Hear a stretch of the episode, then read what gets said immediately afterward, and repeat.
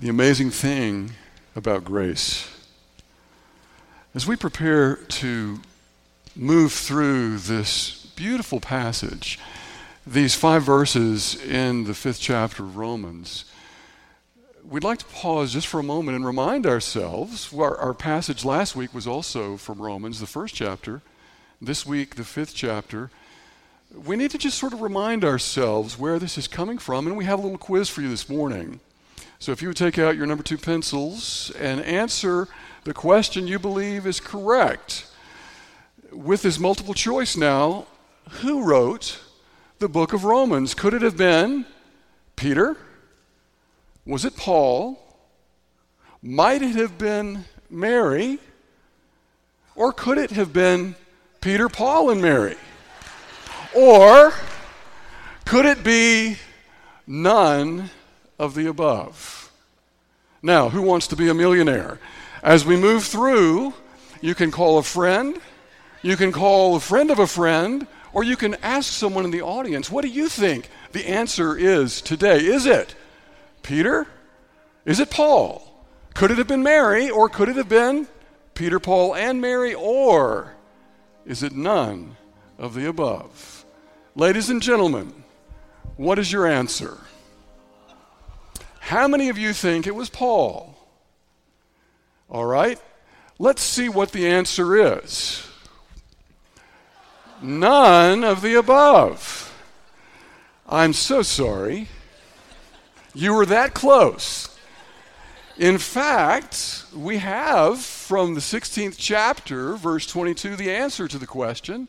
It was none of the above. In fact, it was a fellow by the name of Tertius.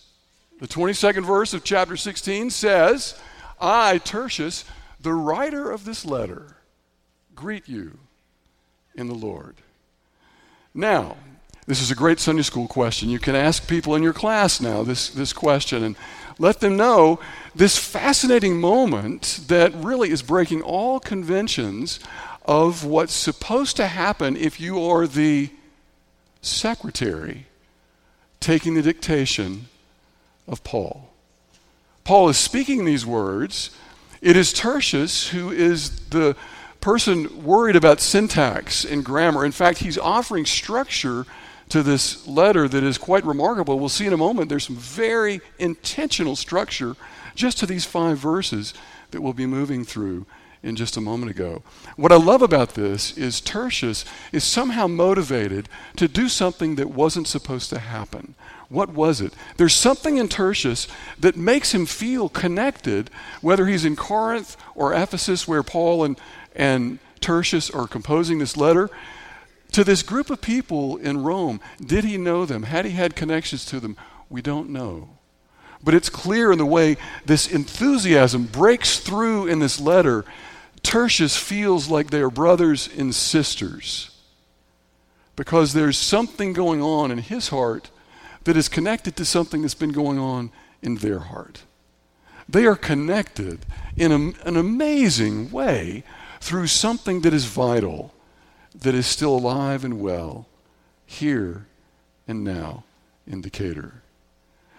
One of my favorite rabbis and authors is named Abraham Heschel. Some of you have heard of him or have, have uh, read some of his works. One of my favorite quotes for him is the whole reason we gather together in a sense of faith. Religion is what we do with wonder. You can hear the sense of wonder through Tertius and his enthusiastic embrace of these people across the miles that he may never have met, but he greeted in the Lord with a sense of connectedness and the power of God's love. Religion is what we do with wonder. Gratitude Sunday is the perfect time to stop and be captivated with a sense of wonder. What God has done in our lives, what God is doing in our hearts, in our presence, and in our community. Religion is what we do with wonder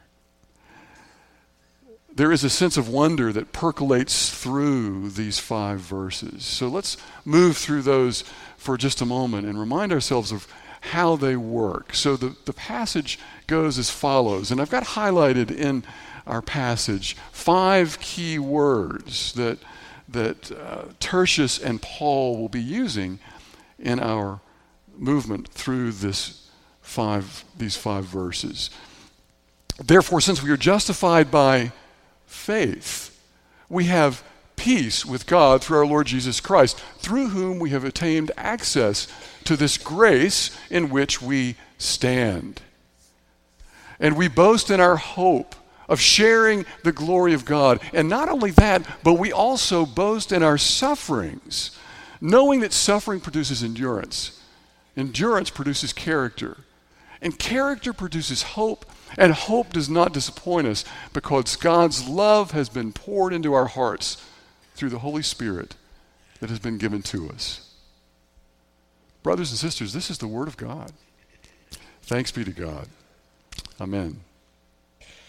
These five words that are highlighted in these five verses are crucial to really understanding how this passage is shaped.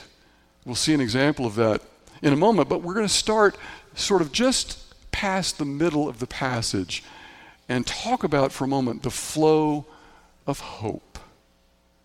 The flow of hope. How many of you exercise? Some of you exercise more than others. Some of you are just sort of openly saying, No, I don't do it. I don't exercise. Well, in fact, to get from your car or get here, you walked. You did some form of exercise. And if you've ever exercised or been aware of this, you notice that something happens if you exercise consistently. You may have noticed that your muscles, at least when you begin to exercise, your muscles get a little sore. What does exercise do? If you specifically are exercising muscle groups and those muscles are sore, what you have done, you have intentionally made your body suffer. You have forced your body to deal with a sense of exercise and movement that maybe it hasn't done in a while. And the signal that you send to your brain is fascinating. Throughout your neurological system, you begin to send this message we need to take account of this additional suffering that our body is having to endure. Our muscles are being broken down, therefore, what should we do? The body is saying to itself. And what does the body do? Makes the muscle mass increase.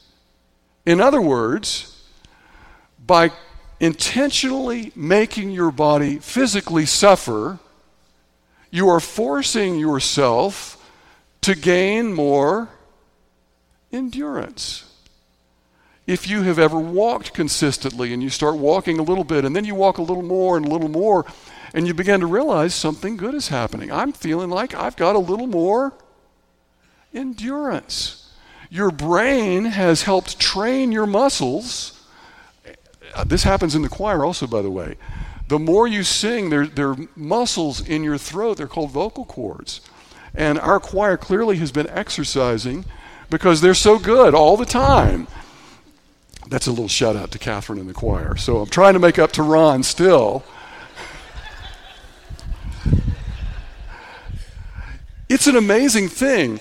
Uh, uh, doctors who are voice specialists will say the more you can exercise your voice, the stronger your voice will be. Which is sort of counterintuitive. You think, oh no, I need to, I need to take it easy and rest my body. No, in fact, it's the opposite. The more you work, the harder you train, the more endurance you build. Now, if this is true physically, it also is true spiritually emotionally and mentally. What the Bible is sharing with us in this fifth chapter is this fascinating flow of hope where suffering, emotional, mental, even spiritual, generates endurance if we allow it. It can break us down. There are plenty of times in life where we have the temptation, we have the choice to just say, I'm done. I can't take it anymore. That's it. It could happen in relationships, it can happen in church life, it can happen in work settings, it can happen with, with friendships at school, it can happen all around our lives. We feel like we're suffering and we want to give up. And what the Bible says is if you can hang in there, if you can keep building that extra muscle mass, it creates emotional, mental, spiritual endurance. Now, it's important to recognize this theological insight. Some people will say, I just, I don't know what God is trying to teach me. I am so sick and tired of God's plan for my life because I just feel like I'm being tortured. And it's important to take seriously the theology of what the Bible is helping us understand. I, I like this distinction between plan and purpose. God's plan for my life, there's all this suffering, as opposed to God's purpose for our life. It may not be so much God has planned for us to suffer as much as this is just part of the human condition. It just happens. But God has a purpose for our life. It may not be that every moment everything is planned. But God definitely has a purpose for you and me. And the purpose for all of us is to build deeper spiritual lives, to build broader and deeper community, to do more with our faith and our hope and our love in the community that we're a part of it may not be a part of the plan that we suffer. It's definitely a part of God's broader purpose that we use that suffering to build our endurance. And endurance then creates this fascinating word character. A friend of mine years ago was named James Wynn. He played football for Carson Newman College. It was back when Carson Newman would win the small college uh, football championships almost every year. And James was an offensive tackle. And he would talk about the fact that one of the reasons Carson Newman in those days was so successful in small college football was that they trained harder than anybody. They built their endurance. They were in better shape than all the other teams they played, so that their offensive linemen, defensive linemen, everybody was in tip top shape. They had great endurance. But James said, still, even with all that training, that along about the middle of the fourth quarter, he would be at the end of his rope. He would be exhausted. And he said he would find himself just sort of bent over, barely able to function, yet knowing he still had to play his role on the team. James was a strong Christian, and what he began to do was on the top of his cleats, they had white cleats in those days with a tongue that flipped over the, the laces. And on the top of both shoes, he painted a cross. So that when he was bending over and was thinking, I can't go on, there was the sign of the cross. And for him, in those football games, in those moments when, when he just wanted to give up and, and forget about playing, he was reminded there's something bigger here, something more important that I'm about. It's not just this game that matters, it's life that God has given me a remarkable gift the power of God's love.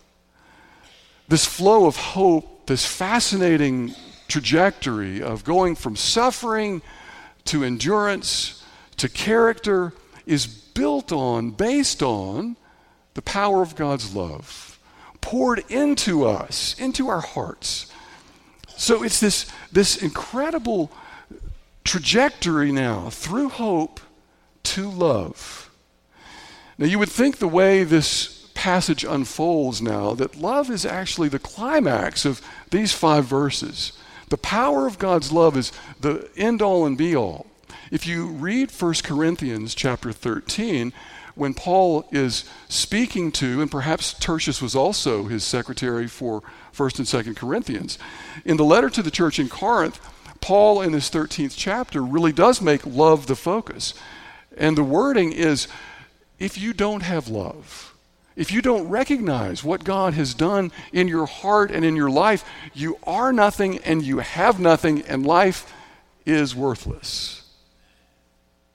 But if you have love, you have everything.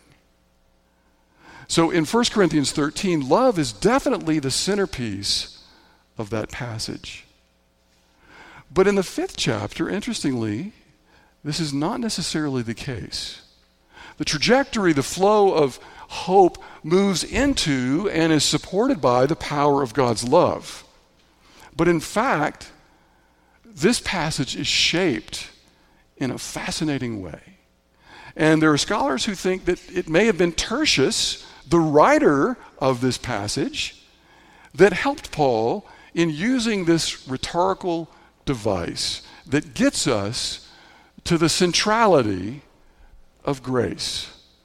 It turns out the centerpiece of this passage is actually the focal point of the lesson. It was true in parables. When we go through some of Jesus' longer and more complicated parables, like the parable of the prodigal son or the parable of the Good Samaritan, these are also shaped in a similar way. And the shape ha- actually has a name. It's called a chiasmus. And this is what a chiasmus looks like it's a sideways triangle.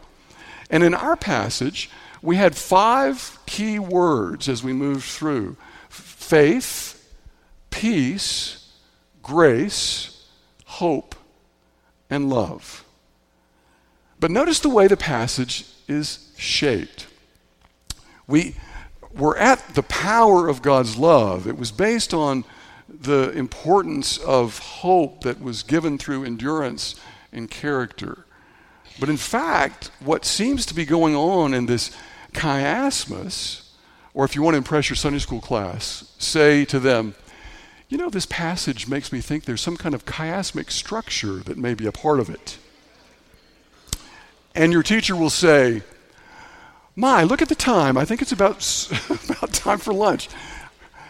Uh, what's going on in this passage seems to be, and, and scholars say probably Tertius is the rhetorician, the guy that's in charge of the grammar and the syntax, who is helping to shape this argument.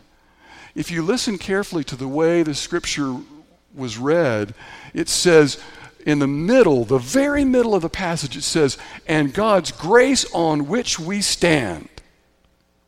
In this passage, it's not love that forms the foundation, but it's actually God's grace. That's the foundation of all this other. We have faith in God's love, we have peace through God's hope, but it is grace that changes everything. The grace on which we stand, you heard me say a, couple of weeks ago in reference to my grandfather who would sit at the head of the table, and before we would have a meal like we're about to have for our Thanksgiving meal, my grandfather would say, Let's say grace. Instead of saying, Let's share the blessing, let's say grace. And in a way, it may very well what Paul is conveying through perhaps the help of Tertius, his secretary. Let's just say grace. Because there's really not vocabulary to talk about all that we have to be grateful for. This sense of wonder that we can look at this passage and recognize the larger picture of our lives that is truly indescribable when we attempt to take an inventory of all that we have received from others the mentors, the kind and gentle and patient teachers, or maybe not so kind and gentle, but at least the people that helped us move to where we are today. The people, even now, that are still working with us, loving us, shaping us, helping us to have a better perspective on who we are and whose we are. It's all a part of this grace on which we stand that we cannot describe. That our faith and our love and our hope and our peace all directs us toward. And that's the amazing thing about grace. Thanks be to God. Amen.